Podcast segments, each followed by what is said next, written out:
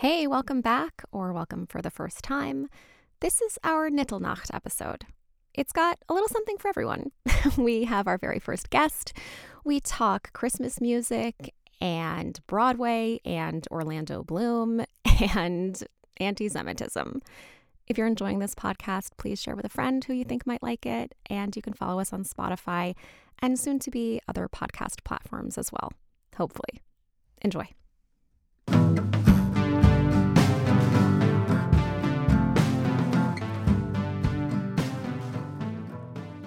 Hey everyone, welcome to Voice Notes. I'm Shira, and this is my friend Miriam. Hi everyone, I'm Miriam and I teach Jewish history.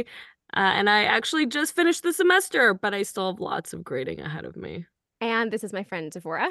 Hi everyone, I'm Devora. I work in publishing and I I'm just friends with all the cool women here and love talking to them about whatever it is that's on our minds. And this week we are joined by our extra special friend Nessia. So, Nessia, why don't you uh, introduce yourself? We've known each other for a really long time. So, go Very for long it. time. Uh, one of the coolest things about me is I live in Canada, and that's where Shira and I met. We Yeah. became friends when she lived in Canada, and so that's about it. That's all there is to know about Nessia. That's it. That's it. Okay, so this week uh, we are coming up on the second holiday of December. I don't know if many of you have heard of it. Uh, it's referred to as Christmas. It has some other names as well. Miriam, do you want to share some of The, the? real holiday colorful is names. And the way you celebrate Nittelnacht is by either playing chess or ripping toilet paper to use on Shabbat.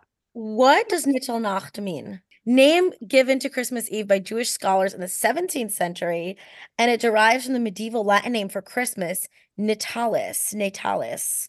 It's also as- associated with the Hebrew nitla, the hanged one, which was used in medieval times to refer to Jesus. Oh, interesting. Oh. In Hebrew, they would call Jesus Nitla, the hanged one. There's been a tradition, like you mentioned, the chess and the toilet paper, which is funny. I never heard the toilet paper one. There has been a tradition for a really, really long time about avoiding Torah study. So there was the question was sort of why. One reason I heard that this that this or this custom origin, uh, originated was that traveling, like going to shul, going to a beis medrash, going somewhere in order to study Torah together, it was kind of seen as like a dangerous night to be out because Yeah. it was so often a time of pogroms. So Jews would just kind of stay home and like hunker down to try to just like stay out of sight. Um, I've heard that that's sort of the origin of it, um, but also there was sort of a spiritual dimension where people felt like there was a negative or a not. I don't want to put negative and non-Jewish in the same sentence because that's not how I, as like a 21st century, see the world. But in that time when Christianity was a source of a lot of pain and suffering for Jews, that Christian holiday felt like a time of something negative to them. So they they felt like there was a sort of bad energy that they were trying to avoid giving giving it power or giving it more um attention or whatever by doing things that were joyful, learning Torah being something that's joyful.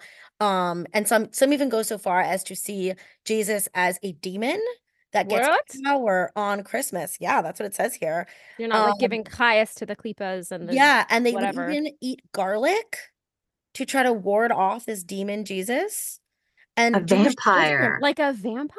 I guess so. Oh, And then Jewish gonna- children would be afraid to go to the outhouses because they were afraid of like this like demon Jesus being out there and like grabbing them.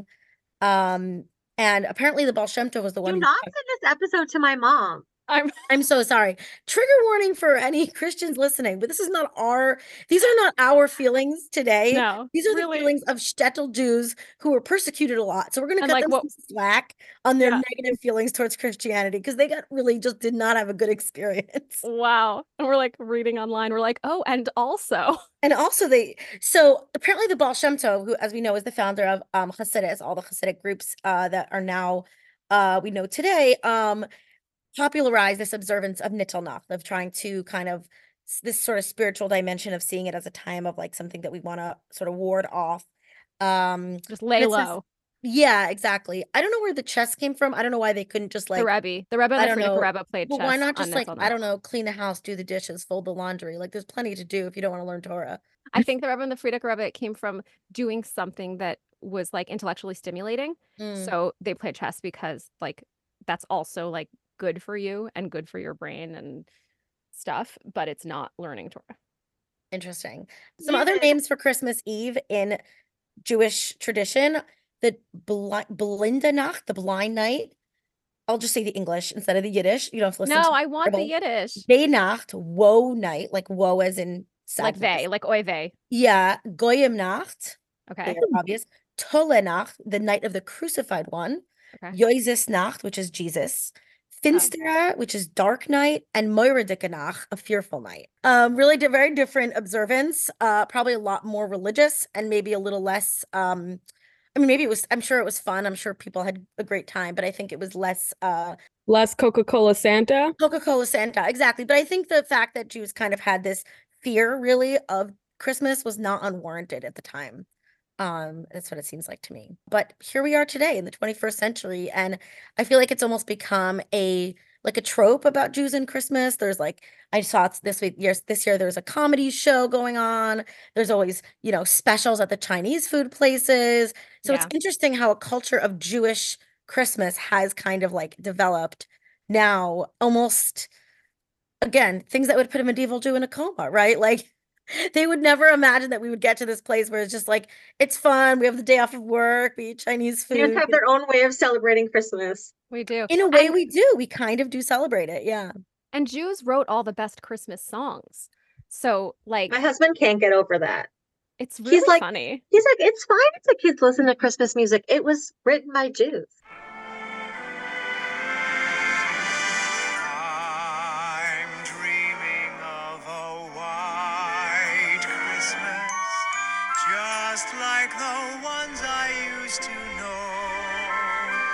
I think it's very funny though because like as as an American, you kind of can't help but like be wrapped up in the presence of Christmas. It's so all encompassing. I Mhm. mean, as anyone, all of us who have kids know, like our kids see Christmas stuff all around. It's kind of one of those conversations you have to have with them, you know, since they're little. Like, this looks really fun. Why aren't we doing it? What's going on? Like, even no matter how religious you are, no matter how shelter, how much you shelter your kids, they're gonna see the the lights and the trees and all that fun, and it looks it looks super fun, and they're gonna ask about it. And this is how young and insulated we were. AJ and I looked at each other and we looked at my parents and I just went, What's Christmas? And my father went, It's like Hanukkah. And my mom undermined him immediately and went, Yeah, but maybe even a little bit more fun. Hanukkah sucks. I appreciate the new politically correct world that everybody lives in, where we all pretend that all the holidays are equal. They are not equal. Everybody knows it. Hanukkah is very much the Diet Coke to Christmas's black tar heroin. There is no comparison. There is no comparison. I feel like that's one of those things that as parents, like we have to kind of uh, like, oh, that's not our thing. And I feel like when we were, at least when I was growing up, not everyone here grew up in the same environment that I did, but it was almost seen as like, don't look at that. Don't look at those trees. Don't look at those lights. Like that's not that's not what we look at. You know, it was so um done with such a sense of like negativity and intensity, I guess. And I think that for the most part, I don't see people having that reaction to it anymore, but it's it's still this like tension, I think, between like this huge cultural thing that is so it's so all encompassing that people around you who are not necessarily Christian, but just aren't Jewish, like don't even understand the fact that you don't participate in it. Like it seems so like natural to them and so much just like a part of life that they're kind of almost taken aback when you say like, no, I actually like Christmas is literally just a random day for me. Like I don't do any of these things. Um, I'm always shocked at people not realizing that and being surprised by that. when we so we moved here in 2019 my kids grew up in crown heights not exposed to any christmas at all really and when we moved here we went to my brother's house and it was around christmas time it wasn't on christmas and my daughter who at the time uh was four or five she comes up to me and she whispers mommy why do they have socks hanging on their fireplace? Stockings hanging. And she had no context for why anyone would hang stockings on a fireplace. And she was baffled at it. Like to her, it was like, that is the weirdest thing ever. And that story never fails to crack me up because it, it just points out how so much of practice is cultural and it makes sense to the people who are in it. That's really funny. I think also it's like it's such a pervasive holiday in America and Canada that people don't even realize that it is a religious holiday and like just people say that like you know America's not a not a Christian country or it's not a theocratic state or whatever but it's like the fact that everyone has Sundays off not Saturdays off that Right. that's like that's a thing and no one really recognizes that that's a religious thing and for Jews it doesn't match and like we had many of us had ancestors who would lose their jobs every week because they refused to go to work on Saturday and then they would just lose their jobs. And it, I think that people just don't even see it. I mean, Oh yeah, so I work in publishing and we have these meetings where we discuss covers of books and we're doing a book that is kind of winter holiday themed. It's not specifically Christmas, but there's a lot of Christmas content. And um so the the, the editor who's working on the cover, the editor and the designer, they had they were debating whether to put a Christmas tree on the cover and whether that's too specific to Christmas or that will read more as like a general winter winter festivity. So as the token Jew in the room, they turned to me as they often do for these questions and said, is a Christmas tree like seen as Christian? And I said, yeah, absolutely. and they're like, so we shouldn't put it on the cover because like we don't want it to come across as like exclusively Christian. And I said, you already have the word carols in the title of the book. So Jews are already not going to think it's for them. They're like, what's wrong with carols? I'm like, that's also Christian. and again, I think because it's like in the water, it's in the air, no one thinks of it as being this like unique, like, especially because uh, so many Americans these days are not incredibly religious in terms of their personal beliefs, in terms of their practices, all of that. But it's just like culturally there, it's culturally around them. It doesn't occur to them to say, like, does my buying a Christmas tree and putting presents under it and Santa and all that stuff, does it reflect on my like religious belief? It doesn't have anything to do with how I feel about God or Jesus or any of those things. Like, I think those things are quite separate in people's minds. So they're surprised that to us, those things still, those things still seem very much connected. Yeah, definitely. so there's this thing going around that I have seen that was sent in our WhatsApp group, and there have been many texts going around of links to TikToks and tweets, et cetera, et cetera, about how obviously, guys, Jesus was Palestinian. And the first time I saw this, I was like, what? Like, canon that Jesus was Jewish? Isn't that like that's the whole thing? And apparently, not for everyone. And there was this one TikTok that when I saw it, I was like, huh? And then you look at the comments, there are all these people who are like, oh, yeah, I grew up going to Christian school. I grew up going to Catholic school, and I never understood. This makes so much more sense. He wasn't Jewish. Like, it boggles the mind. So, anyway, um, this is this video that we can uh we can go from there. You're trying to tell me that the grand master plan, the purpose of everything in your life is to bring back is to bring back your guy, right? Y'all want Jesus, alayhi salam, to come back, yes? And y'all are very obviously aware that your homeboy is Palestinian, right? Like all that talk of Nazareth and Bethlehem, that's that is clear cut Palestinian. Those are Palestinian cities. Where do you start with that? I don't know. Like, to me, she's saying y'all, and I'm like, who is your y'all? Well, I think she's making it pretty clear that she's referencing Christian Zionists, right?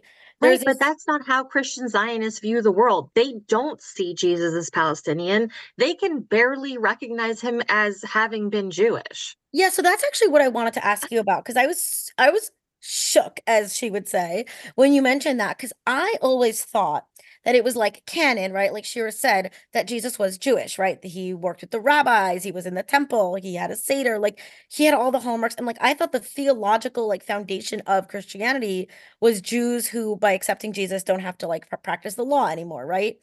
So, to when you said that Christians, a lot of Christians, um, don't emphasize or don't fully recognize that Jesus was like historically a Jewish person, I was sh- completely surprised by that. I think, and I was saying, look, Nessia, correct me if I'm wrong, Jesus expert, that the image of Jesus and the like persona has been adapted throughout Christianity, throughout history, to like meet the needs of the like political or like cultural moment, basically. Blonde white man. Right, like physically, but also like I have a Mishnah about this. There's Oh, a go get it, go get it. See, we don't Yes. have It's not about Jesus. It's But about the skin color of Jews. Oh, right, right, right. I think I saw that somewhere. And the someone was Mishnah says that Jews are the color of boxwood. So "Oh, like cool. not black and not white. It's like not white like the Germans, like the Franks. Like a cardboard box. Is that? Yeah, it because it's talking about the context Wow. of um uh tzaraas and how you can recognize tzaraas stains on skin and how it shows up on like typical Jewish skin. Oh wow. Interesting. And it basically says like brown, essentially, right? Yeah, like bo- a boxwood. What's a boxwood? I'm gonna look I that don't know. up. Google it. Like That's such a specific tree. What does the wood of a boxwood tree look like? it's like brown. Um, I'm just imagining a cardboard box. No, it's like it's like a light, like I would describe it as like a caramel brown, Nice. like a very specific brown. It's so interesting. It's really exactly the I- tone of like a Mizrahi Jew. That's funny. Like me. That's I'm so like a It is boxwood. basically Miriam. It's basically Miriam. I'm gonna tell everyone I'm brown like a boxwood. That's so interesting that they chose a specific tree. Where are boxwoods native? Uh, Southern Europe, Northern Africa, and Western Asia. There we go. Interesting. Our That's so cool. hometown. So, as I was mentioning, my brother with his stockings, my family celebrates Christmas because I wasn't always Jewish. I was born into a Catholic family. I went to Catholic school my whole life. Um, it wasn't until I was in my, uh, I was in university, and actually I went to Israel. Um, I got a scholarship. I was doing peace and conflict studies. So I went to Israel for a summer and experienced a lot of life changing things there. And that's what started my journey to sort of exploring my own self and eventually led to me converting to Judaism years later. But what's interesting to me is that looking back on all the years I spent in Catholic school and going to church, by the way, because while my family wasn't religious, my father remarried a very Christian woman. And so we started having to go to church every week. Um, and then when I was in high school, I started dating also a religious, a guy from a religious family. And I started going to church with him every week. So, uh, you know, I've been around the block in that sense. And not once do I ever remember Jesus being referred to as Jewish or in any Jewish context or Judaism really in any sense at Mm. all. It was always like he was this renegade figure who shook up the establishment and the establishment was never it was never phrased as the Jews or Jewish. It was just like the old order, like it was always just the corrupt officials, the corrupt representation of the religion. Do they say Pharisees though? I yes, Pharisees were definitely mentioned, but I What didn't are know what that meant. Pharisees?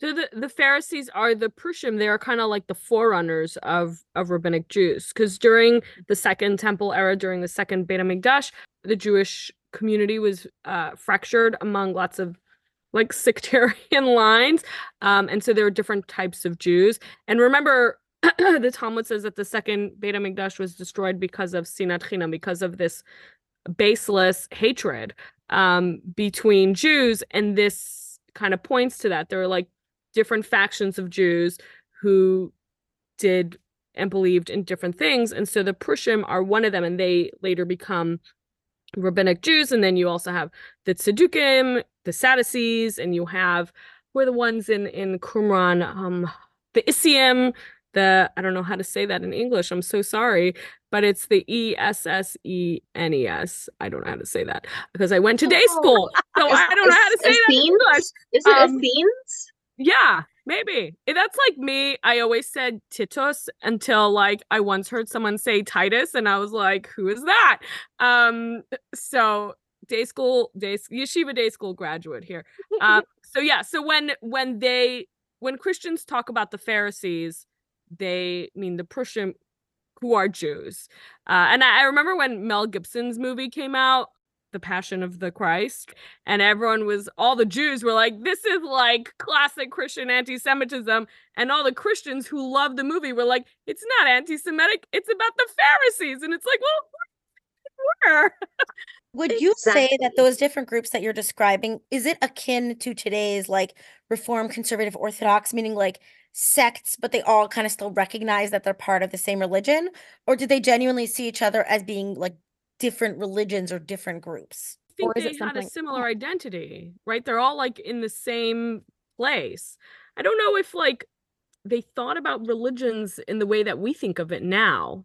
That's true. Like that, right? You have a religious and identity and a national identity and a all right. Those things were not separate things. at all. Right? Yeah, we're like we're like when you say that, you're kind of like applying a very modern. Okay. Um, I guess my question is when the Christians came along, when the group that would then later become the Christians started to diverge from whatever other group was around, I'm wondering to what extent they were seen as this like fundamentally different thing, or they were just like, yeah, there's this guy, that guy, the other guy.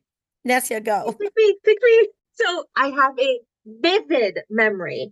I believe it was fifth grade. It was fifth or seventh grade because I remember the classroom. I remember exactly where I was sitting when we had this lesson.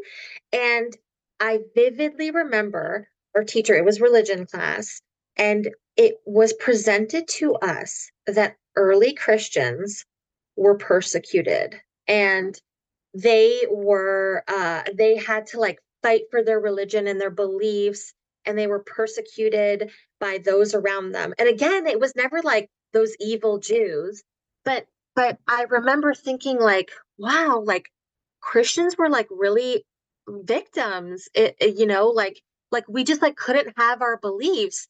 And i literally never learned about like the crusades or anything like that. Like it was just not taught and when I became exposed to like the Jewish perspective, it just made me laugh so much that like the way that I was taught it was just so what? Like, you know, and it stuck with me. Wow. They never mentioned the Crusades? No, dude.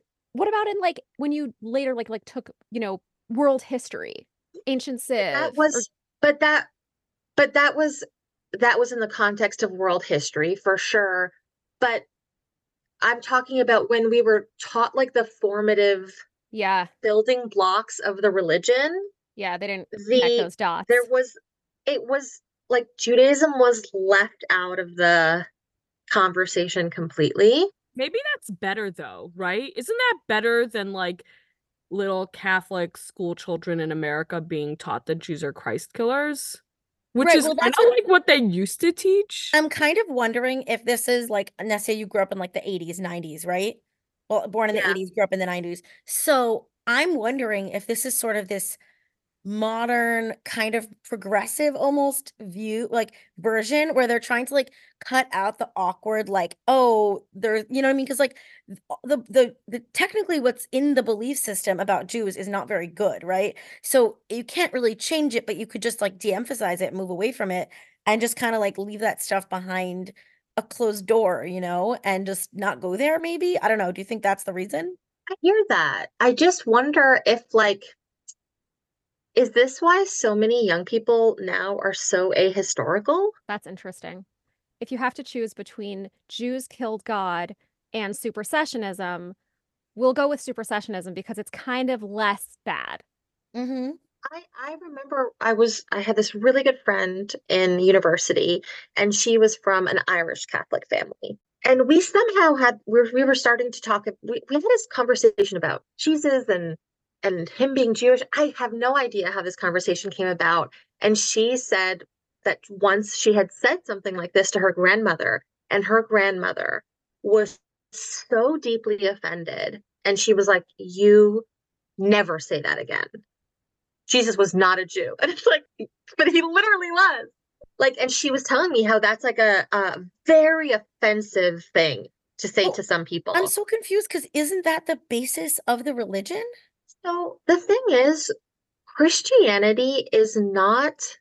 I can really only comment on what I grew up in with, which was Catholicism. But the way it was presented to me was that Christianity is about what's in your heart. So I suppose maybe once upon a time, Jesus was Jewish, but the second he decided to be the son of God or whatever, he was the leader of this new thing, which is Christianity. Hmm. And, eh, you know, not Jewish anymore because it Don't just matters what's in your heart. Right, because you don't remind- remind someone that they're a convert.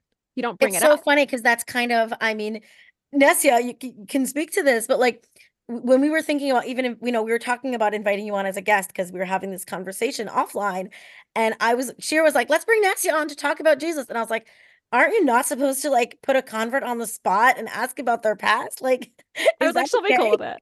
and she's like it's fine I have the same reservation. I have to say, like when Shira asks you stuff, like before you were Jewish, and I'm like dying. No, I it genuinely, genuinely, it doesn't bother me because I'm among friends. I've been put in very awkward positions at Shabbos tables, etc. I don't always love that, but genuinely, genu- genuinely in these conversations, I I like to talk about it because it is something that I do have a little bit of not insider, but different knowledge on. yeah hmm Well, you have a really unique perspective knowing kind of both communities in an inside way. I feel like we need to make a PSA that like this doesn't mean that you should go to the convert in your life and just like grill them about the theo- the theology of Christianity. Like that's not cool, probably. Probably and not. Sia go way back and there's you know they, they have a it's they know it's okay. We have a history, and like Ness is one of my Also, best friends. Yeah, and also Shira has a particularly intrusive personality that works well for her. she Don't try this off- at home, guys. Exactly. she can pull off what the average mortal cannot. It's so funny though, Nessia, that you mentioned the Crusades because I actually remember I had a really close friend at work who was Catholic, also Irish Catholic, and she we used to compare like notes on our religions all the time, and actually found it fascinating how many things we had in common. Um, but one thing that came up, I don't even remember why the Crusades came up in a conversation at work, but she brought up the Crusades as like this really cool, awesome thing that she was like, oh, this this cool event from history, like the Crusades. And I was like, ooh, like, uh, you know, as Jews, like, we don't think of those as cool. Like, those are like one of those the things when we list all the bad things that happened to us, like the Crusades are on that list, like right next to the Holocaust, you know? And she's like, what do you mean? Why would the Crusades be on that list? And I was like, well, because of all the slaughtering of Jews. She's like, what do you mean? It was about the conquering of Jerusalem. I don't know what you're talking about. Whoa. And I said, yeah, but like most of the Crusaders like didn't go to Jerusalem. Most of them went to the next town over and killed the Jews that were there. And she's like, I don't think that's true. I'm gonna Google it. That can't be right. And she looked it up and she was like, Oh my God, I'm so sorry. And she felt terrible because she Genuinely. felt like she had been lied to. Who was in Jerusalem at the time? Mostly Muslims. Muslims, a So they few went to couple like Jews. They did. The Crusaders did take Jerusalem, right, Miriam?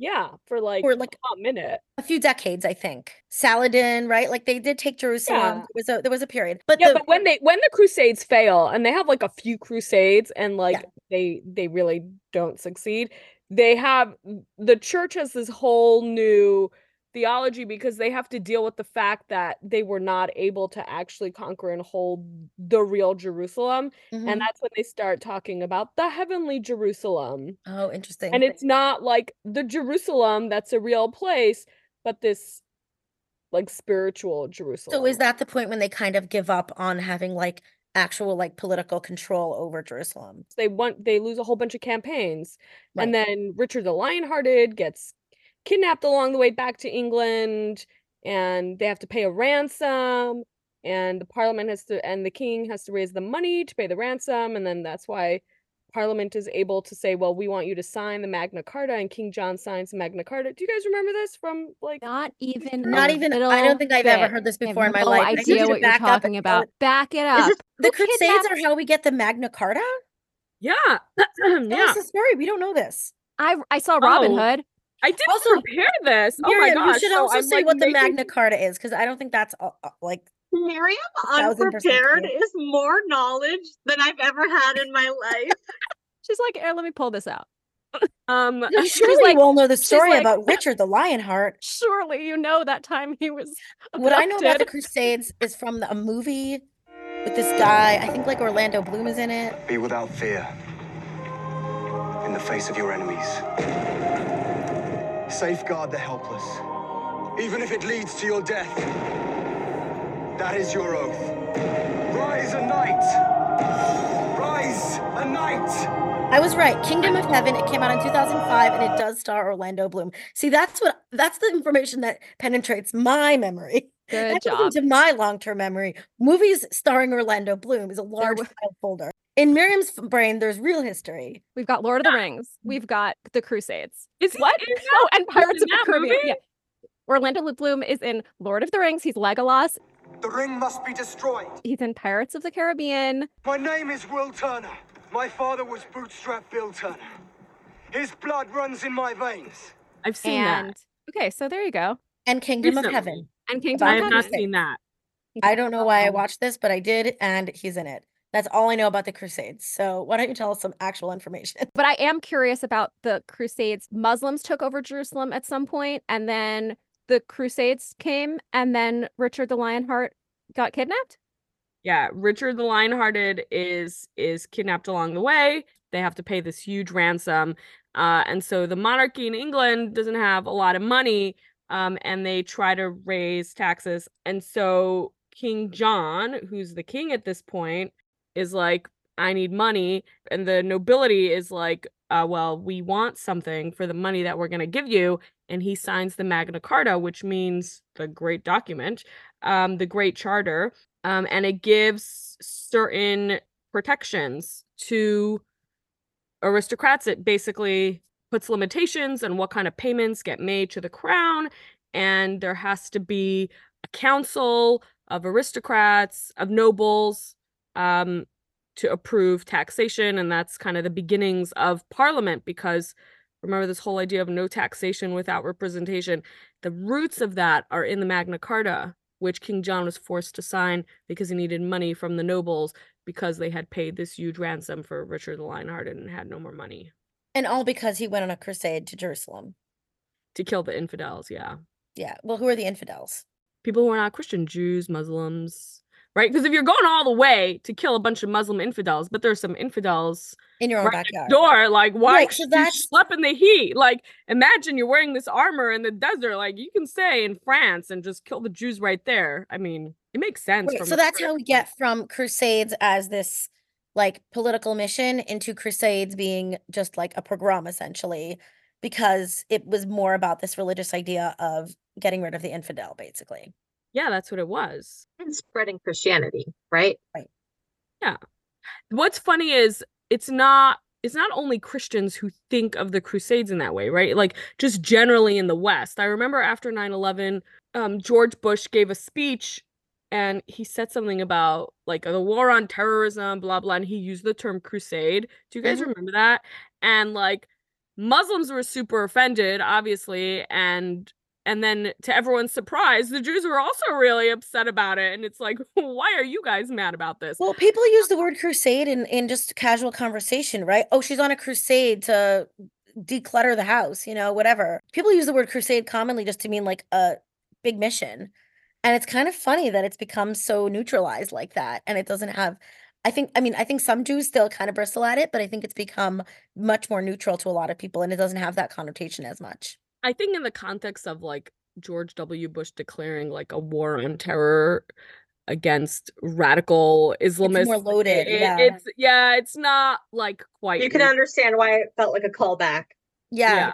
interesting okay well this actually does connect to what we were talking about earlier because we're talking about the crusaders briefly overtaking jerusalem and having political control before that it is various muslim uh caliphates i guess um afterwards obviously being the ottoman empire up until the british it brings us back to this question of jesus being a palestinian right because if you want to call someone a palestinian that means that the land that they lived on is not palestine today but was palestine at the time that they lived on it right we wouldn't call a person who lived on my the land where i live right now in new jersey if they lived there a thousand years ago, we would not call them a New Jerseyan, right? It's New Jersey today. It wasn't New Jersey then.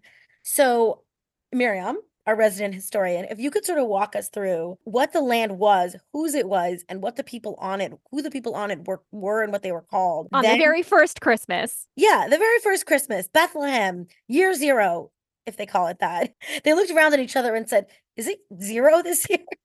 I can't believe it's already zero. It feels like minus one just started. Yeah, Miriam, if you, if you, I feel like this is the kind of thing you could pull out of your head. I don't really know what to say other than they were Judeans and they were Jews. And then they meet the Good Samaritan and he's a sh- Shomronim. Samaritans still exist. I, I thought a good Samaritan is like someone who helps someone cross the street. No, like literally. You're gonna need to dial it back and tell me what you're talking about. It's in the Bible. The Which New Bible? Theament. The Christian Well, there Bible. you go. Yeah, The that's why I don't one, know what you're talking about. I never read the new one. I only I didn't read the reboot. The New Testament slaps. Like it's good. There's some really good stories. I'll add it to my list. We're gonna put a link in the show notes. Or just go to a hotel and open the drawer. I always get confused when people talk about it because they're like, well, there was Luke and there was John, and then uh, there was Paul? Ringo, and I keep getting and yeah, Paul, and I Yeah. literally just and, and then I start thinking about the Beatles, and then I'm and then everyone's like, well, no, that one was this year, and then this one was that year, and then no, none of this happened all at the same time. He's talking about this other thing that happened back then, and it's not now. He's talking. He's it's all actually a flashback, and I I can't I can't. I'm Okay. like, when does this take place? It's like me watching The Mandalorian. When is this? These are Imperial credits. They still spin.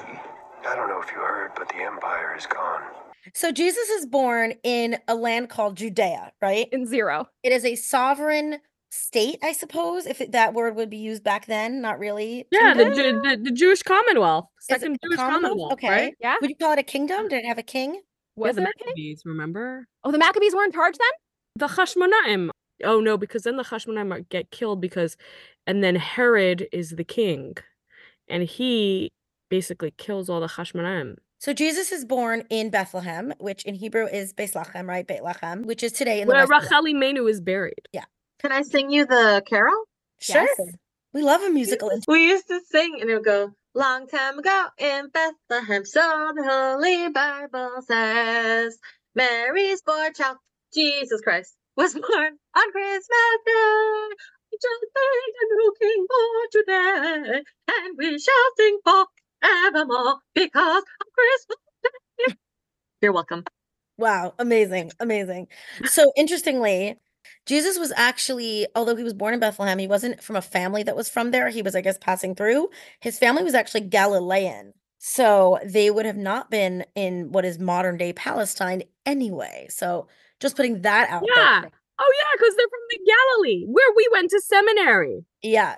So he actually would be from like northern Israel, technically. Um, Yeah, regardless, there was no such thing as Palestine, obviously. Well, because the the in in Hebrew, when you want to say Christian, you say Notzri, right? Because right, Is that Nazarene. Nazareth? Yeah, Jesus of Nazareth. Like that is what people Yeah. say, right? That's not yeah, Yeah, that's not just a Jewish thing. That is, you know, obviously Palestine did not exist. This was a Jewish country, right? This was a Jewish nation in the way that anyone was a nation back then, right? That then becomes a Roman state, a Roman place. Eventually, it becomes a Muslim place, briefly a Christian one for a hot minute, as Miriam said, back into Muslim hands for a few hundred more years, then into the British hands, and then, of course, the state of Israel, right? That is, in a nutshell, the the the transfer of political power in this piece of land. Throughout this time, my understanding is there are also other people living in this land. Even in the Judean days, there were non-Jewish people living in that land, right? I don't think at any point there were ever no non-Jewish people living there, right? yeah, correct. Because Sancherib Ashur, I don't know how to say his name in English either, other than he was the king of Assyria. When he went around conquering different places, one of his kind of policies was to transfer population. So to Right. take groups of people from one place and move them somewhere else and then move other people. So when when Sennacherib conquers the northern kingdom, And that is the Assyrian king, right? Girl, yes. Okay. Yeah, he right because there were two kingdoms during the first Beit Hamikdash, Mhm. Yehuda and Israel, Israel and Judah. Um, and he takes the northern kingdom into exile, and that's where this whole idea of the 10 lost tribes comes from. He basically does like this whole population transfer and he moves these Jews out and he moves other people in. So that's where the the Samaritans come from, the, the Shomronim, who still exist. So the Samaritans are basically another tribe, non-Jewish, whatever the religion may have been at the time. They were just like another group of people that happened to live in that land. Yeah, they they like a lot. A lot of what they do is very similar to Judaism. It's really interesting. Uh, Steven Fine from Yeshiva University has uh, done a lot of stuff on this, and I think he produced a documentary um, about the Samaritans and a book. Um, so if anyone is interested in in the community of Samaritans that exists today in Israel, check out Steven Fine from Yeshiva University. Wait, they still exist? yeah, they go on Oh. Har Gerizim. So what are Mm. who are they? Like what, what they're their, their own thing? They don't belong to any of the other religions? They're their own thing. Wow, I didn't know that. That's fascinating. And so there are Christians, there are some number of Christians living in Judea from the time of Jesus, followers of Jesus. A few hundred years after Jesus dies is really when the religion kind of like catches on and blows up, right? Um, the emperor of Rome converts to Christianity, and that's when it becomes like a big deal and not just like kind of a a culty thing. I don't mean it in the sense of like a cult, but like in the sense of like a cult favorite. Yeah. Um, but Like Rocky Horror Picture Show. It's just a jump to the left. Yeah, exactly. Like it was underground, it was cool, it was hipster, and then it became very basic and mainstream. yeah, But but they were they were um persecuted by Right. the Romans. Like when when Nessia was talking about learning about how early Christians were persecuted, I mean they were persecuted by the Romans. That's a true thing. Not by the Jews, but they were persecuted by the Romans. Right. But my point was the story doesn't end there. right, then they become the dominant world power. Yeah. Um, Yeah. I once saw a comedian, I I don't remember who it was, but he basically said, like, if you're gonna choose what religion to follow based on which one you think is most likely to be true, if you're coming at it like totally neutral outside observer, right? And you're like, I want to pick a religion just in case God is real and I want to like get into his good graces, but I don't know which one is real. If you were looking around the world and trying to decide for yourself which religion was real, you'd have to go with Christianity because they're clearly the winners. They're clearly the ones that God chose to like succeed and do well and like win and the number of christians in the world and the number of countries that are christian in the world and the number of like people of different ethnicities and backgrounds literally everywhere in the entire globe that are christian he's like listen just on like a pure numbers statistical basis you'd have to conclude that if god loves any one religion it's the christians The Christians won. They're the winners. So act accordingly. Congratulate Christians when you meet them. Because they won the world. And I always thought that was funny because as Jews, we have such an identity as like chosen people, right? And it's almost like this paradox because it's like chosen for what? God, chosen for what? Uh-huh. I think Tevye has a song, no? I know, I know we are the chosen people. But once in a while, can't you choose someone else? Yeah. So what I was saying is that throughout this period, throughout this long history of the land that is called Judea, then the land that is called Palestine, changing hands, there are always Christians living there, right? Yeah. there- it's- there's a historical presence of Christians. I mean, if you go to the old city today, Yeah, I mean it was under Byzantine rule yeah. for a long time until it was conquered by the Arabs. And the Byzantines were Christian. right. I think the con- I think the conversation about the oppressed becoming the oppressor is is a difficult one right now. Like they Well, were it's really and now they're interesting how being oppressed for your faith is so embedded in, I, I think my understanding of from what I see is really embedded in a lot of Christian communities, even though like it hasn't really been a problem for them in a really long time, but they're sort of still like looking out for it. There was a Mhm. trend a couple of years ago on social media of like Christians kind of trying to show their faith by doing these like kind of like play acting a scenario in which someone's like putting a gun to their head and is like renounce God or you die and it's like they were like they'll like sit there with tears streaming down their face and being like I'd rather die than turn my back on God and they were sort of like doing these like skits of play acting Like at a Cirrus. Nefesh skit. It was, and they would have like a specific song that they would play and they would cry. And the idea was to try to imagine yourself. And actually, people were talking about this at the time that in some of these like evangelical Christian schools, they will ask children to imagine themselves being asked to martyr themselves and put yourself in that, like, imagine it was happening to you, try to make it feel real.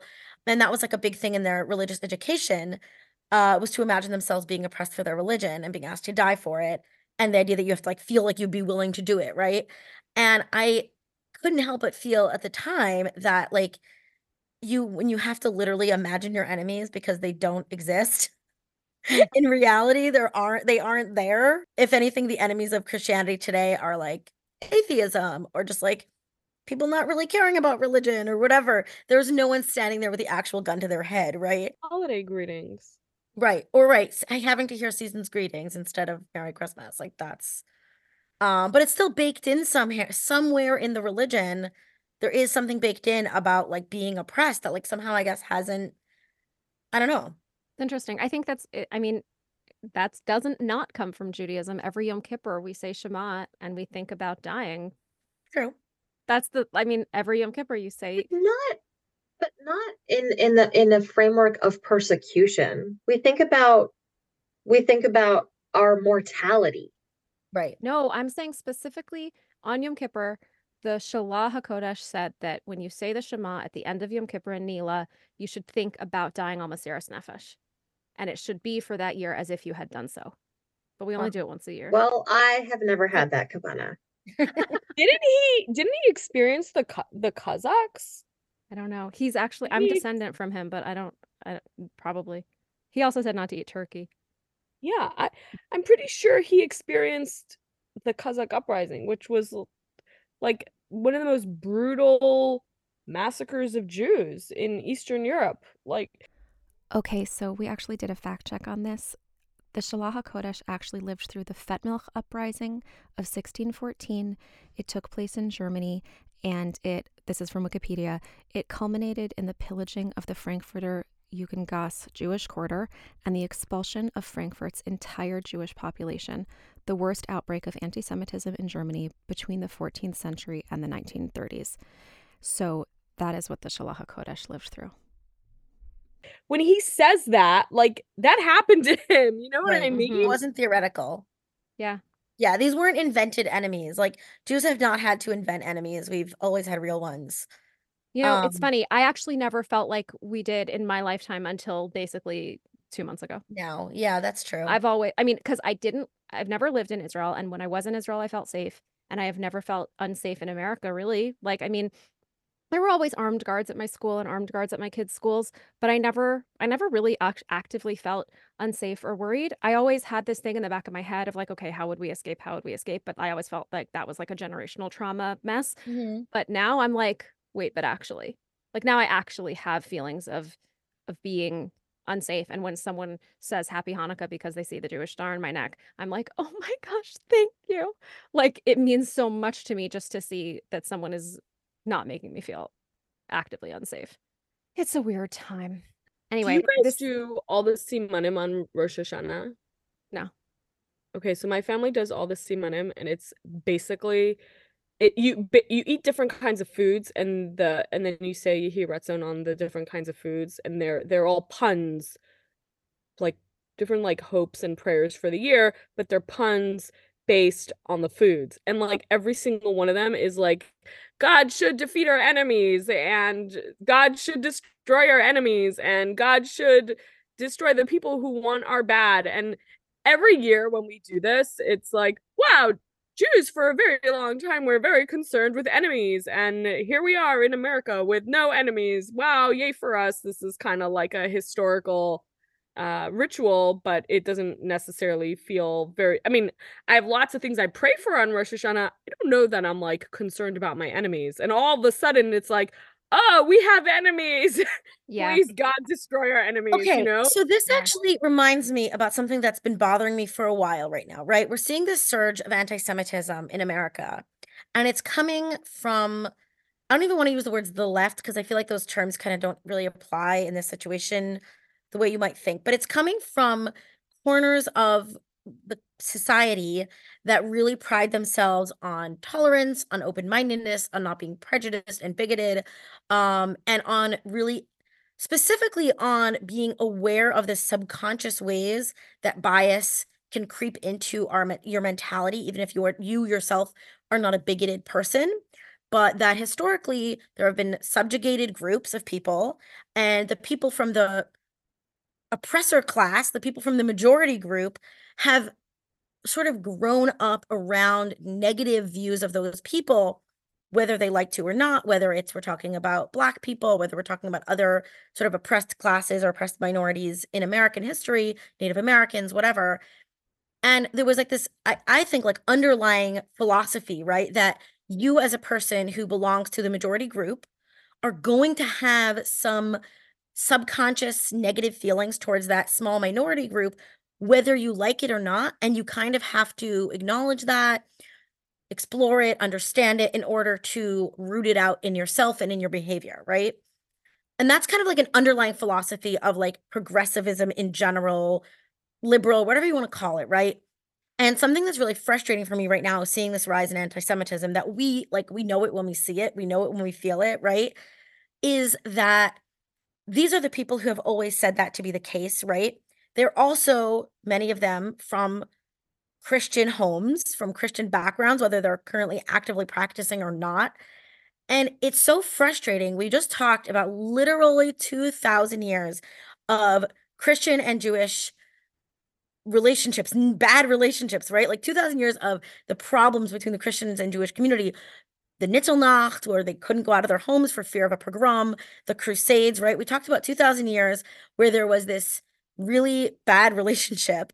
And those people who are in America today, who are progressive, who are open minded, forward thinking, it's frustrating to me that they don't stop and say, you know, I am still descended from thousands of years of bias against this group of people. It's going to be in me whether I like it or not. There's going to be subconscious associations, tropes, right? Stories, um, assumptions that I would make. The same way a white person is supposed to think about these subconscious assumptions they have about a black person in America or about an immigrant or an abled person has subconscious bias towards a disabled person. It's baffling to me that a person of Christian background, a person of Christian heritage, won't stop and say, maybe the 2000 years that my people have hated the Jews and persecuted them isn't rubbing off on me in some way. Maybe the pastor in the church of my childhood, maybe the stories my grandmother told were tinged with something that I don't consciously recognize as anti-Semitism, but it has been it's been in my people for so long. It's not it hasn't disappeared the same way racism didn't disappear and all the other kinds of bigotry that the modern you know, tolerant movement is supposed to be fighting against those we know that those things don't disappear. Why does that mentality not show up when it comes to the jews? That was a ted talk. I'm sorry about that. No, I thought that was really good actually. So, you know it was meant to be a real question like why is that? You know what that reminds me of, Dvoria? Every time I'm teaching about some story, and then there's and then there was this violent outbreak and that violent outbreak against the Jews, and they killed the Jews here and they killed the Jews there. I have this one student, she sits in the front, and she always asks me, But professor, why do they hate us so much? Why do you hate us so much? Why do they hate us? I teach in a, a Jewish school, by the way, a Jewish university. Um, you can probably guess which one. Uh, and and uh, honestly, I don't know what to tell her because I I teach history, so I don't have a historical answer for her question. She has s- I don't even know, like a metaphysical question, a a spiritual question. She's she's seeking to understand something um that I don't have an answer to. And I, I I I don't have I mean maybe there is like a psychological answer here or a sociological answer here or historical answer here but I, I don't actually have an answer for like why people hate other people. Like why do we do bad things to each other? I I don't know at a certain point this has nothing to do with history in it and it it it has to do with maybe maybe it's just me maybe I'm the one with the with the spiritual questions um and so i assume everyone else is also having spiritual questions Well, there is there is social psychology stuff about in-group and out-group dynamics. And i don't think my I, I don't think that's what my student is thinking about Right. like No, I I don't it's maybe not, but it doesn't mean that it's not relevant to the conversation. Right. When people are different than other people, they and they are told that those other people are bad in some way. The blue-eyed brown-eyed experiment, it it's Right. it's it just it just happens. People take care of the people who are them who are their own and they do not have the inclination to stand up for the other guy. That's humanity, unfortunately, a lot. And it's creepy. And it's it's weird to me how ingrained anti-Semitism is in so many people in such a subversive way. It's different than other kinds of racism. It looks different, it mm-hmm. sounds different, it's excused in different ways, it's explained away in different ways. And it seems to be very deep-seated for a lot of people, but like unbeknownst to them. And that's what's surprising to me. It's it's kind of like it's almost secret and so secret that I didn't even realize how pervasive it was until very, very recently because I basically was just like living in major cities and doing my thing and fine. And not everyone And so you're in a Jewish bubble. And I'm in a Jewish bubble. And but even when I wasn't living in such a Jewish bubble growing up, I still I never I never felt I don't know, I never really experienced anything and but now to see kind of to see like, oh well, this is actually what's in people's hearts. It's it's terrifying. And thankfully I haven't really ex- experienced it. I haven't experienced it like IRL, but if I go on social media and I look at links people are sending and I look at things that people are posting, I'm horrified. And I have to just stay off it a lot because it's so disturbing and so upsetting and so scary. And I mean, I said to my husband this morning, I was like, at what point do we have to leave America? Because I started thinking about Europe and I started thinking about the Holocaust and I started thinking about my ancestors and I started thinking about people in my family who knew when to leave and didn't. And I started thinking, like, when do we go? Like, at what point do we need to head out? At, at what point does that little does that little anxious voice in my head need to be heard? And and we talked about it and it's it, it's a talk that people are having and it's um and and he was saying when the government starts not protecting us Yeah. and i think that that's a answer. that's a good answer and i was saying well what about you know but what he, what about when that happens to and he was saying well in Poland it happened overnight because Germany took over Poland and they had been building laws for a long time Mhm. but then when they took over Poland laws changed overnight and so that's why Jews in Poland were like so so not okay there was really no warning. Um but he was like you know we don't have a country right next door who's just going to like hop in and change things overnight. We will kind of ha- if if something like that were to happen there would likely be some some sense of something and we could we could hop out and go to Israel. But like that's why we need Israel. This is still a, this is this is an active conversation in my life right now. Was this after you Um, shared that tweet with us? This one, it's uh, at Howard underscore Lovy. I have studied and written about anti-Semitism all my life, so I don't say this lightly or without knowledge and background. We have reached potential pogrom level anti-Jewish hatred in the United States. We all should be on our guard. It will get violent. Yeah, that's exactly what it was after. I woke up this morning and I'm like looking at my phone and my screen is, you know, waking up my eyes. And that's like one of the things I wake up to and I was like, ear it. like, yeah. And that was, I was like, this is what I woke up to. Let's maybe have a conversation. Um, who is that guy We should probably Google him to see like if just he knows because what he said about. it Right. Okay, so here's another fact check. Howard Lovy is a journalist, book editor, podcaster, memoirist, and he is the multimedia manager at the Alliance of Independent Authors. We will put his website in the show notes. I, I think the reason we all reacted to it is because it does conf- it, it conforms with what we've been noticing and feeling. I can say I'm someone who's very online, as they say. I'm on all the social media things.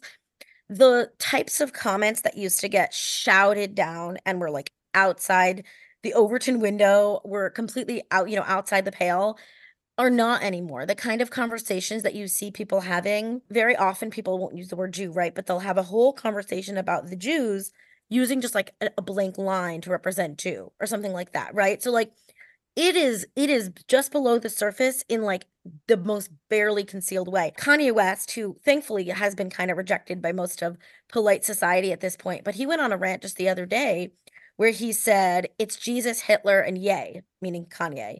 Uh, and then he talked about how specifically how black people are faring in America and how he feels there's all these problems in the black community, prison and abortion being the things he called out as like the problems. Um, and to be clear, he's not wrong about the, the incarceration rate, but um, he said, why are there so many abortions um, in black families? Because of the hospitals and who built the hospitals? The Jews. Wow. Meanwhile, Jews built I mean, Jewish but the man is because they weren't allowed to be He's doctors and other wackadoodle, but he has. Here's the thing: he's wackadoodle. He is. I mean, uh, to be to be clear, he is. He's mentally ill, which does not mean that he has to be bigoted. Those are two separate things. But I think his mental illness prevents him from keeping his bigotry to himself. Uh, but he has, first of all, has followers, but also he is not alone in those bigoted thoughts. I think he lacks the filter to not say them in, in a public setting because of his mental illness. But he is not the only one to have these thoughts. These conversations are happening all over the internet right now in so And he many corners. He wasn't speaking those thoughts to a silent room. Right. He was speaking them to applause and cheers. Yeah. Wow, I really like my non-online life. Um, Yeah, it's good. You should you should stay there. It's cooler. You should continue reading your books. Like it's way better. I I actually I have not been on I never had Instagram. I, I never really liked the platform. was never on there. I'm a very elder millennial uh in my age, but also like, you know, my outlook. and uh so I've been on Facebook since I was like 18 years old, and that's still kind of just where I am. I never got on Snapchat, I never got on Instagram. And with this war, I was like, oh, I kind of I kind of want to know what's going on. Like maybe I need to get on Instagram terrible idea. I deleted that right away off my phone. That was a very bad, no good idea. Uh, and I was talking about it with my therapist. Um, actually, uh, I felt like I've had to go back more frequently to therapy because of all this. Like I was going for personal stuff, as one does, and I'd kind of, you know, kind of lessened it to every two weeks, and all of a sudden it was like, no, I need to go every week because I need like a place to Yeah. um, Yay, therapy. so I was talking about it with my therapist. Now I feel like Woody Allen. Anne tells us that you've been seeing a psychiatrist for 15 years. yes, I'm making excellent progress.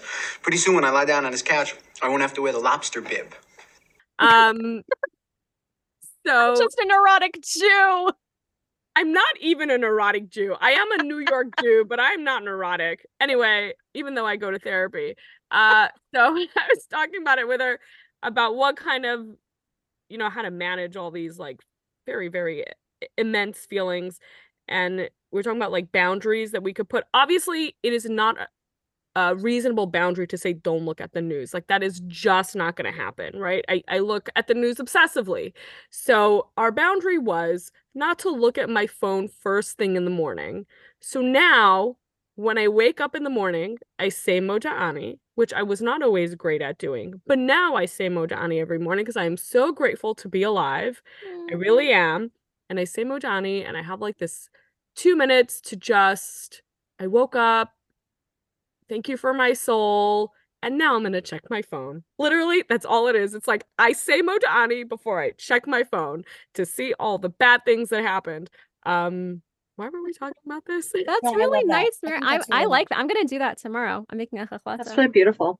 Yeah, I really like that It a lot. beautiful. I really like that. I just I wanted to say, you know, Devorle, when you were talking about kind of biases coming up, it really stuck with me because that was something that I noticed in my process. I don't remember people around me having a lot of opinions about Jews ever until I expressed an interest in conversion. And then it was a lot of them. And I was very surprised by that. And it sometimes still happens to me. And we had, I had an experience recently, and a couple days later, my husband and I looked at each other and we're like, hey, did that comment that person made kind of strike you as a little off? And I was like, yeah, it did. And they have no idea. Like, literally, you can tell with the way that they're saying it, they don't have any idea that they are being anti-Semitic. Like, none, none, none, none.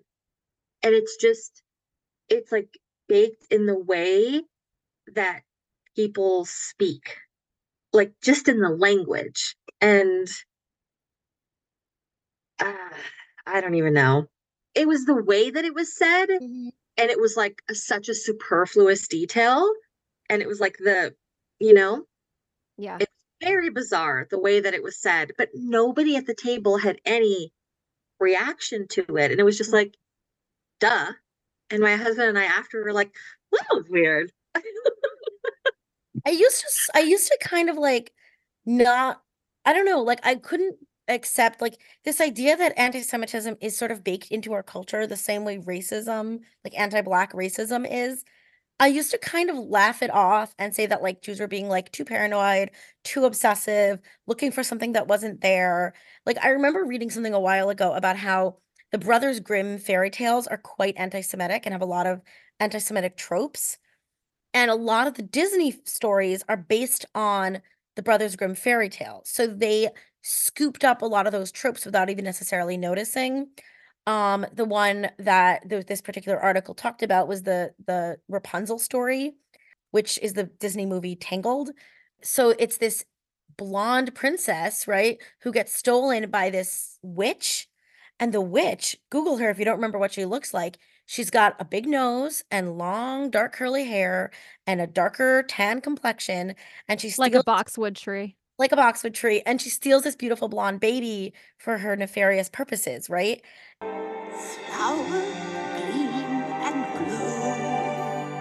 And then they said, look at how many villains, Disney villains, have hooked noses or big noses, have dark hair, even just the general like conception of like blonde being this, you know, the princess, the, the good girl, dark hair, curly hair, darker skin, like all those things, they're, they're just like these very classic tropes. They're there for a reason. They came from something and they're baked in in a way that no one would consciously notice or think about, but they get absorbed anyway. And that's the part I think people are not dealing with or or acknowledging. and not protecting. I mean, no one's pro- like there's no sense that pe- there is not a lot of non-Jews standing up for Jews and seeing things and saying, "Wait, that's not okay. You can't say that. That's anti-Semitic. That's racist. You can't say that." You, we're not seeing that a lot. We're not a- seeing a lot of people marching for and with Jewish people right now. A friend of mine posted that uh, there are so few people who aren't Jewish that stand up for Jewish people that each one of them gets a special tree planted for them in Israel. like we have a special name for them, righteous Gentiles, and they eat, and each of them gets a special tree. That's how few there are. It's it's it's a little it's a little frightening that there's not a Well, sense yeah. of like I don't know. It came up in our chat when today when when someone was like, "Yeah, what's Fetterman's deal?" That's his Right. name, right? Yeah, John Fetterman, senator from Pennsylvania, has been a really staunch supporter of Israel and and really and people are kind of surprised by it where even I'm not even getting into the political like the st- like the topic of Israel and you know what should Israel be doing and all of that, but just his like human like seeing Jewish people and Jewish suffering as real and taking it seriously people are almost like what's the backstory? What's what's going on here? Like they're almost we're almost like we don't trust it i think hmm.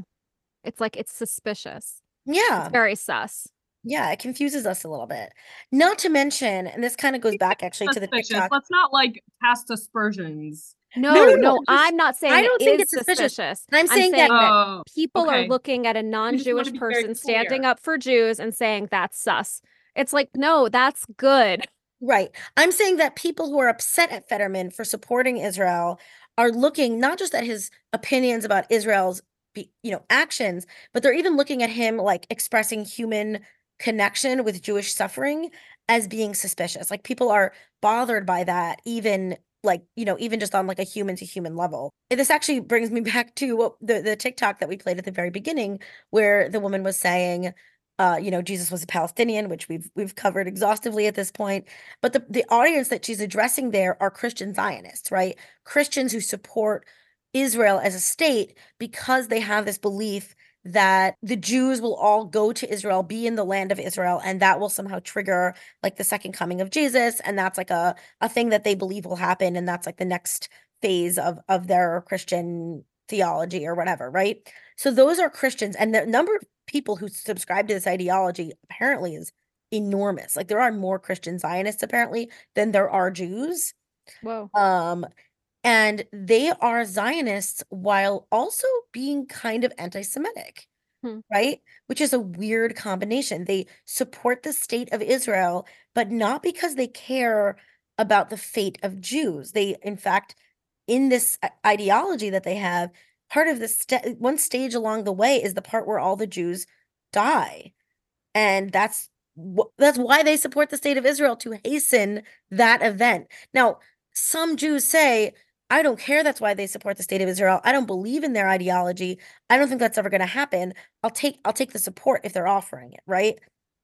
We'll take what we can get. We'll take what we can get, right? Like I don't care that they believe. It's like the same way, you know, people will take, you know, matzah and they're like, I don't know what you believe it is. To me, it's a cracker, right? Like they don't if you don't have the religious faith, it doesn't, you know, but I don't know. That's always struck me in a very weird way. Like it doesn't feel like a real a real alliance. An alliance can't be based on I believe that I'm helping you so that you can die faster. Yeah, I don't know. What do you guys think? feel I'm helping you so I get what I want. Right. Yeah, it's not altruistic. Yeah. It's really the opposite. That's always made me deeply, deeply uncomfortable. Was that Um, an ideology that you ever encountered? I, yes. It certainly was. I know people who are deeply Christian and learning Hebrew and learning Hebrew prayers, and it makes me really uncomfortable. Very, very deeply uncomfortable. And I've I've never pressed these people on their views because I don't I don't want to probe to see where it goes. I'm not interested in in in in hearing what their end game is, so I just stay far away. Yeah, that's fair. I think that's probably the best choice. I think it's weird as American Jews to see those people as our allies. That feels very, very strange to me.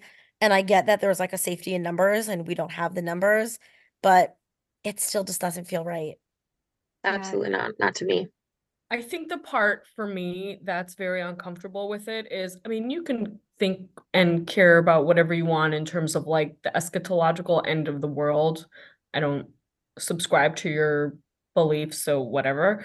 Um, in the United States, we fall out on different sides of various cultural issues. I think most importantly is is reproduction and and women's rights around reproduction.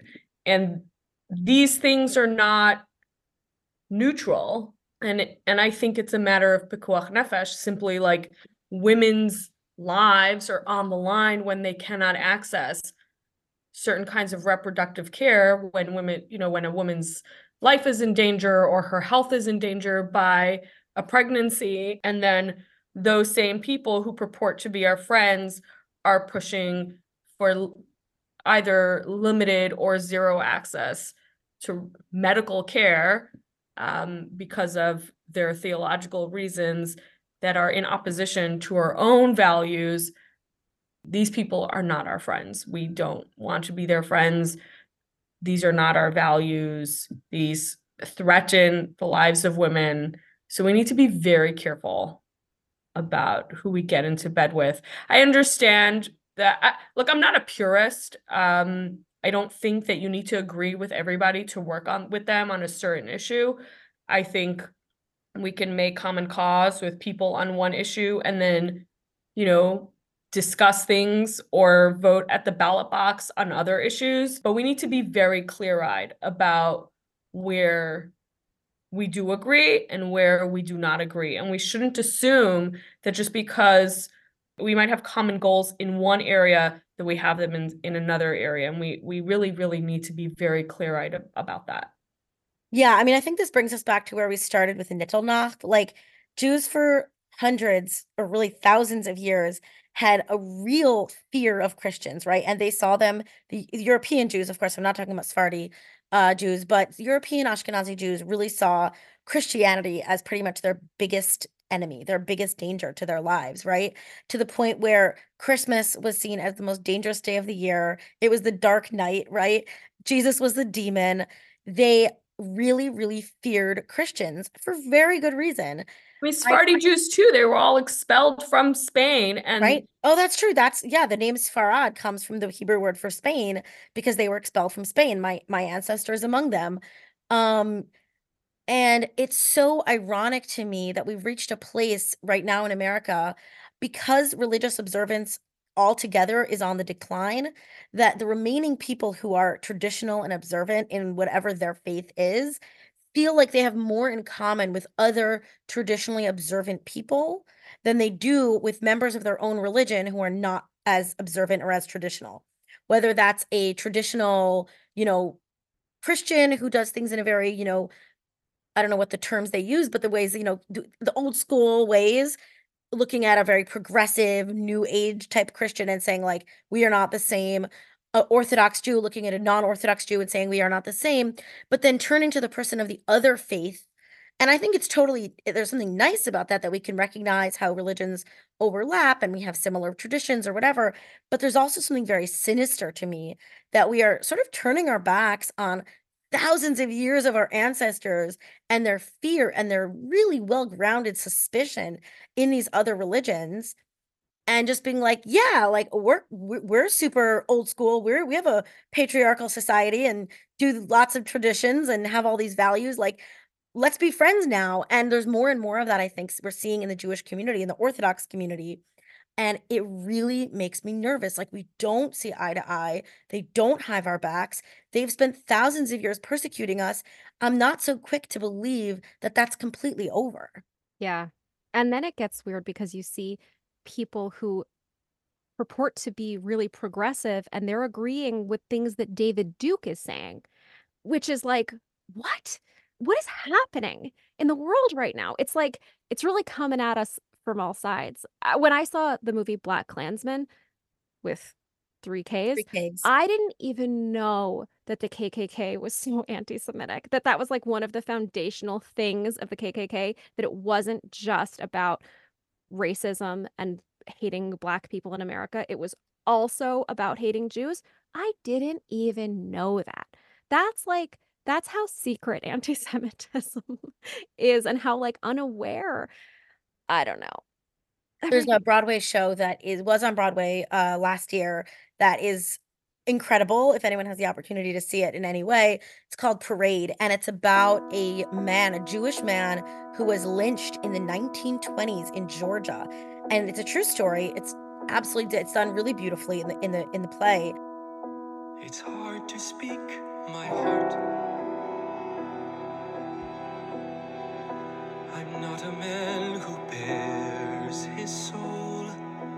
But I did not know that that happened and I didn't know that it was even like so, it was just not even on my radar that something like that would have ever happened. Like, I kind of thought the worst thing that ever happened was like a Jew got fired from their job or someone asked them if they had horns. Like, I really thought America was the land that didn't have anti Semitism, and I was wrong. You didn't know that story? No, I never heard of it before in my life. We learn a lot from Broadway. I don't know. I feel like I just always knew the story of Leo Frank and how he was lynched. Some of us learn history from Listen, Broadway. I learned my American history from Hamilton, and I learned my Jewish history from Fiddler on the Roof. When I was a little kid, I remember my mom was telling me the story of my grandfather in Nazi Austria and how he escaped and came to America, and our family came to America after he was in a Nazi prison and et cetera, et cetera. And after she told me the story, I think I was around three or four years old. I said to her, I saw that movie, Hitler on the Roof. And then it's I thought you were gonna say you thought you were a Von Trapp. no. Who, by the way, there's there is documentation that they were Jewish, by the way, which is I think fascinating. But like that's why the captain was so not into being a Nazi, is because he was Mm. actually Jewish. Edelweiss, Edelweiss, every morning you greet me. But any, You Maria need to was send not. that She to was a nun. me. But what? And he married a nun. Yeah, I mean he wasn't like from. Neither was she, apparently. Yeah, You need to send She that was to a me. problem though. I'll find it. How do you solve a problem like Maria? How do you solve a problem like Maria? How do you catch a cloud and pin it down? a Jewish women's theater company in LA just did The Sound of Music, and I went to see it with my daughters. And the show started with the Nuns song, and it was so beautiful. I just started crying, and the whole show is about like, I mean, it's it's about Nazis and Jewish women are like the doing the whole thing, and I just kept crying. But I especially kept crying when the nuns were singing, and I was like, I don't think I've ever cried at church music before, but here we are. I do I do want to say I uh, I also saw the the show Parade this summer and it was really excellent. If you want to know how do you write a musical about the lynching of a Jew, someone did it and did a phenomenal job. It was really good and Ben Platt plays Leo Frank. Um really phenomenal. Uh there's one scene, it's the climax. Um I went with someone I, I barely even know. Like I saw her at a Shabbat lunch and I was like, I want to go see this. And she was like, Me too. So we made arrangements and we went. And we were literally holding one another in our arms and sobbing, sobbing, sobbing. It was very, very intense. And on the opening night of that show, and remember, this was a year ago, right? So this is before the current wave of stuff going on in the world. On the opening night of that show, they were protested by Nazis. People showed up to protest that show Yeah. in New York City like a year ago. So that should have been a red flag. And we kind of laughed it off as like, oh, these are stupid online trolls. Like, we don't have to take them seriously. And that's where I get nervous about putting my head in the sand about social media. And I'm like, okay, well, even if I can't look at it all the time, I have to like say Modani and then maybe look at it because I don't know how I know the voices are loud on social media, but I don't I don't know what that means for the real world. And it's uh Yeah. Well, it's those moments where it jumps off the screen and into the real world that make you realize Yeah. it's the it's the graffiti, it's the broken windows, it's the bomb threats, yeah. it's you know, those things even before we get to the point, and obviously I hope we never do, of an actual attack. There are there are already signs of things that are not online, right? Graffiti Yeah. on a show is not an online troll. That's a real world person, right? That's Well, someone went out, someone went to Walmart and bought spray paint for that, right? yeah. And the red paint at Indigo Books in Canada and Our a friend's school being closed down because yeah, her toddler's preschool was shot at. yeah. Yeah. Yeah. There was a Jewish man Remember who when you was said you killed at a weren't going to talk about depressing stuff? Yeah, this was going to be a light episode about Christmas. The Christmas spirit. Turns out the Christmas spirit is So, on the topic of the Christmas spirit, I wasn't going to bring this up, but we were talking about the pervasiveness of Christmas. I took my kids to Sesame Place, the Sesame Street theme park in Pennsylvania a couple weeks ago because we had like tickets we needed to use before the end of the year and they have like the holiday spectacular. Silly me, I thought, I mean, again, so I thought that it would be kind of generic holiday season, winter, snowflakes, right? With like a little Christmas sprinkle maybe. And to my surprise, not only was it like fully and 100% Christmas themed, it was like bordering on religion, like bordering on a religious feel to it. Like they were playing actual carols on the loudspeaker and everything was like ultra Christmassy. Aw. Um, they had like a little show for the kids and they were asking kids like, what does Christmas mean to you? And they talked about like the three wise men and like all these things. And my six year old turns to me and go, goes, What does Christmas mean to me? Nothing. I'm Jewish. Was there like an Elmo nativity scene? Okay. My husband was like, Are we going to see Elmo on the cross? Nitla. that image stuck with me for the rest of the day. Oh, God. But like all the, it was just, it oh. was, it was so much more of a religious vibe. And I don't think that a regular kind of secular American would have necessarily perceived it that way. But I did. Like even a mention of like the three wise men, they didn't use the word Jesus, interestingly, but like the really like, they got really specific about Christmas in a way that I found really surprising and like not inclusive at all. At one point, they played Dreidel Dreidel for like 30 seconds, and that was it. I was I was kind of shocked actually, like in a 21st century America, that there wouldn't be like a nod towards like other people, you know? I wonder if it had been in New York, where Sesame Street is supposed to be, instead Right. of Pennsylvania, if maybe it would have been it would have been different. Like if the original bodega, if Sesame Street wasn't so gentrified, Yeah, exactly. Like my kids wanted to do that thing where you take a picture with the characters, but literally all the characters were wearing like full like Cookie Monster was Santa. Like they were all like so themed that I was always almost like, mm, we found like one like Yeti that I was like, okay, that's like winter. We could do that. But it's really it's everywhere. It's like it's I don't know. Maybe we can uh maybe we can release on Christmas Eve. And it'll be Oh, really be great, thematic. It will be called the Nittel Nacht episode. It will give people something to Nittel Nacht do on special. Nittel Nacht, so they could listen to that instead of learning Torah. Yeah. Which all I- of we our hope you enjoy listening to this. we will put that in the show instead- notes. You can instead of learning this Torah. Instead of learning Torah. Instead of learning Torah, you can listen to this episode and uh, maybe read the New Testament. Don't do that. So that's our episode. It went in a lot of directions that we weren't really expecting. And then the next day, there were some thoughts that came through via voice notes that I am going to stick at the end here. And if you had any thoughts, please feel free to get in touch with us. We are on Instagram at voice.notes.podcast. Send us a voice note. Maybe we'll uh, stick it in the next episode. I hope it's okay that I'm leaving a voice note. After all, it is the name of the podcast. Um, I just had some more thoughts. After we got off uh, a recording session, I just kept thinking about like how all the ideas that we talked about fit together. And it's sort of along the lines of what I was talking about earlier, but I think there's sort of more to it than that. I kind of wanted to run through it and see what you guys think, and maybe we could tackle this at a later date.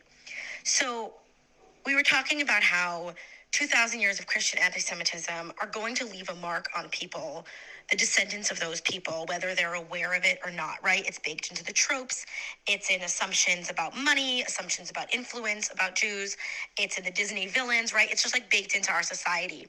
Similar, analogous to the way that racism is baked into our society and our language and stereotypes and pop culture. Um, and, you know, one big uh, thesis of the anti-racism movement was that the hundreds of years of American institutional racism leave a mark on individuals, even if they are unaware of it.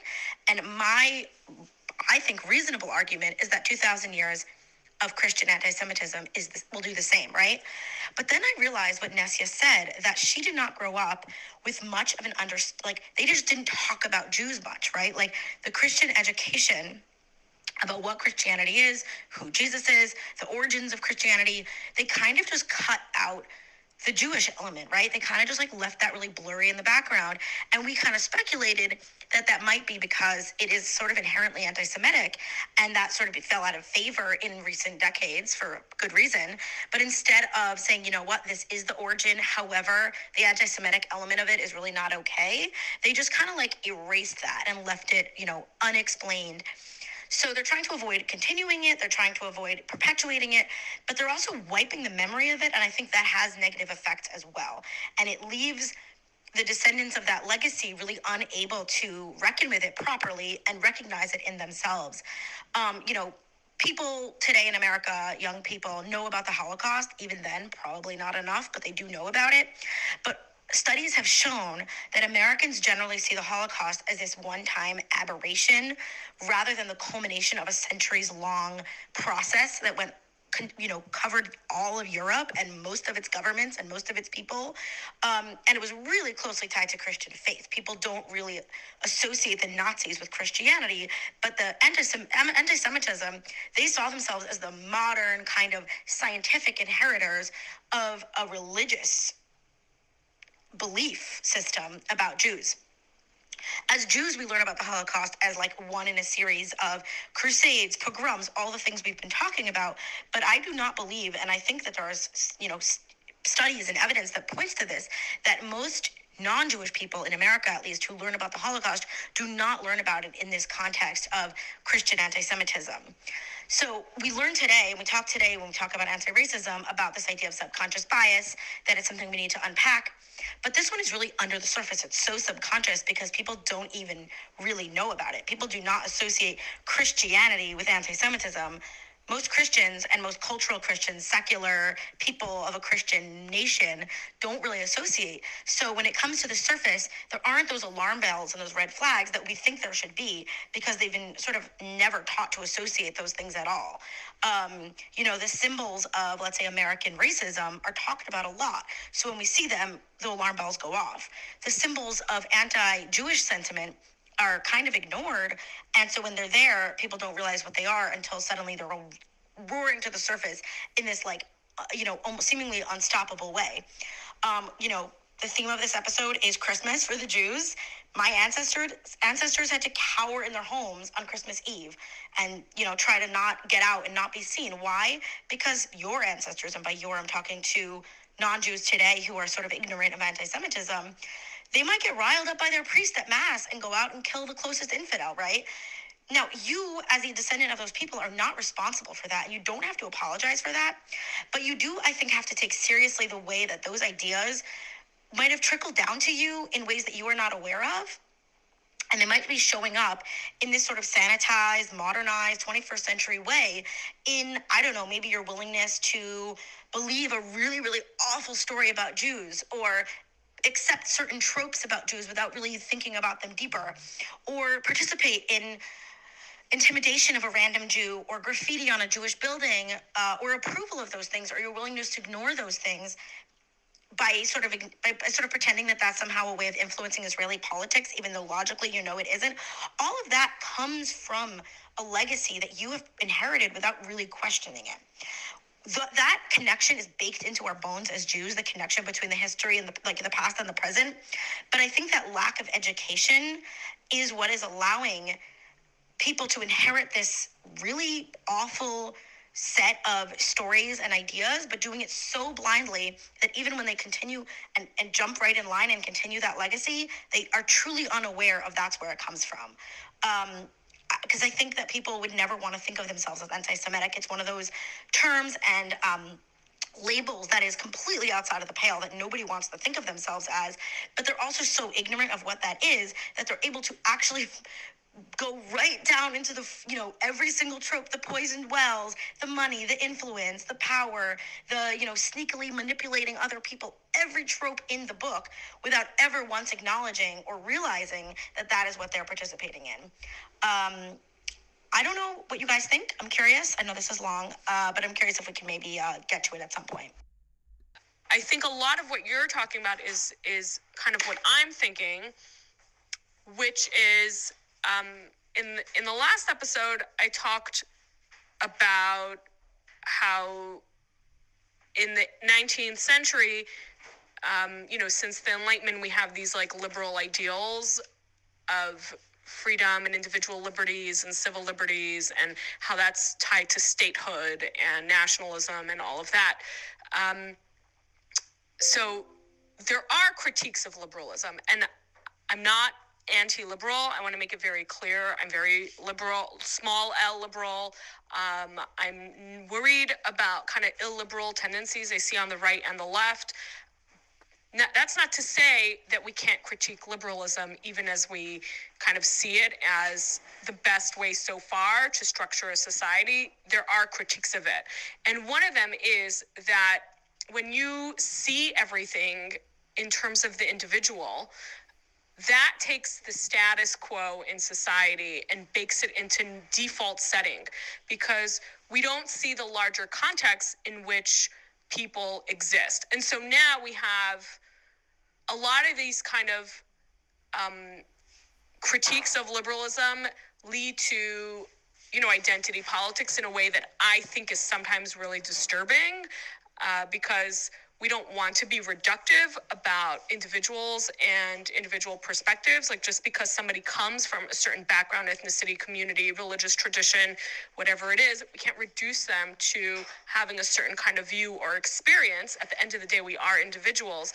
But seeing everybody as an individual does kind of flatten um, inherent disparities in society because what's the difference between this person and this person and this person? We're all just individuals and we can kind of lose sight of the fact that there are some groups that have more power. And maybe they don't have more uh, political power uh, you know as a, as a class but maybe they have more cultural power. So I think very, very dominant in American society is Christian cultural power.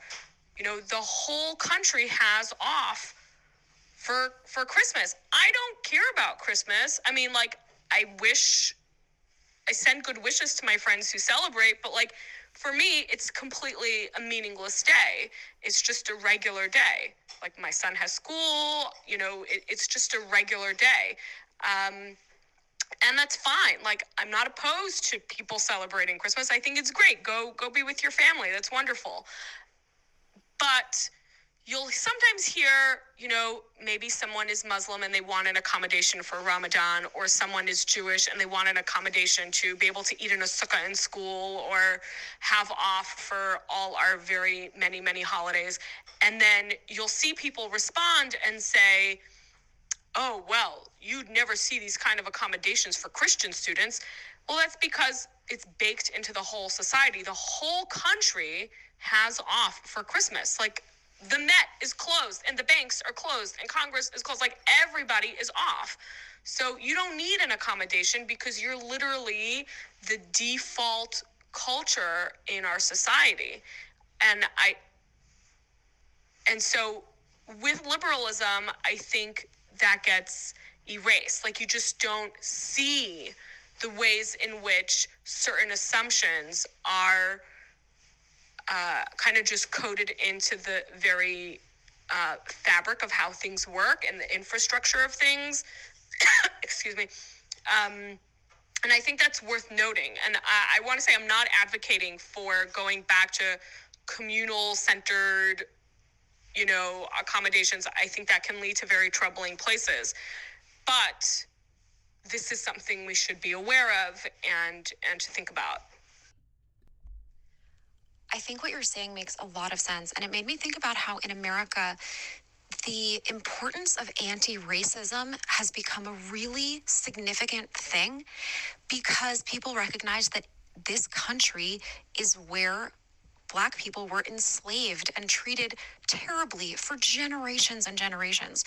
And thankfully there's an awareness of that that is coming more to the front now with this movement of anti-racism and learning things in ways that were not taught before and i think that you see it too in germany where there is a lot of anti anti Semitism. I, I don't know a better word for it, but there is a lot of awareness in Germany of what anti Semitism is and how we have to stay very, very far away from it. And there has been a lot of support in Germany and Berlin for Jewish people and for Israel because they know what anti Semitism because they know what anti Semitism is. And that hasn't happened in America. So while we're at it, I'm just going to add here that there has been a lot of pushback towards the pro Judaism in Germany, and it's it's all just very complicated. I also wanted to add that while there have not been zillions of people standing up for Jews right now, the ones who have have touched my heart in ways that is hard to, in ways that are hard to explain. I heard a story of a friend whose entire neighborhood went to this this family and said, How can we put up a mezuzah so that you will feel safe in your home with your mezuzah? We will all put them up so that you won't feel alone. And I have a friend that I knew from high school who lit a menorah in her window just so that Jewish people in her neighborhood would, would feel safe lighting menorahs in their windows. And that really, really touched me. Ooh, choking up a little. So, thank you to the people who are supporting Jews right now in this very, very strange time for all of us. And we hope that everyone feels safe and happy and enjoys their families and their lives and this podcast. This was produced by us, edited by me, and thank you to Nehedar for our intro and outro music.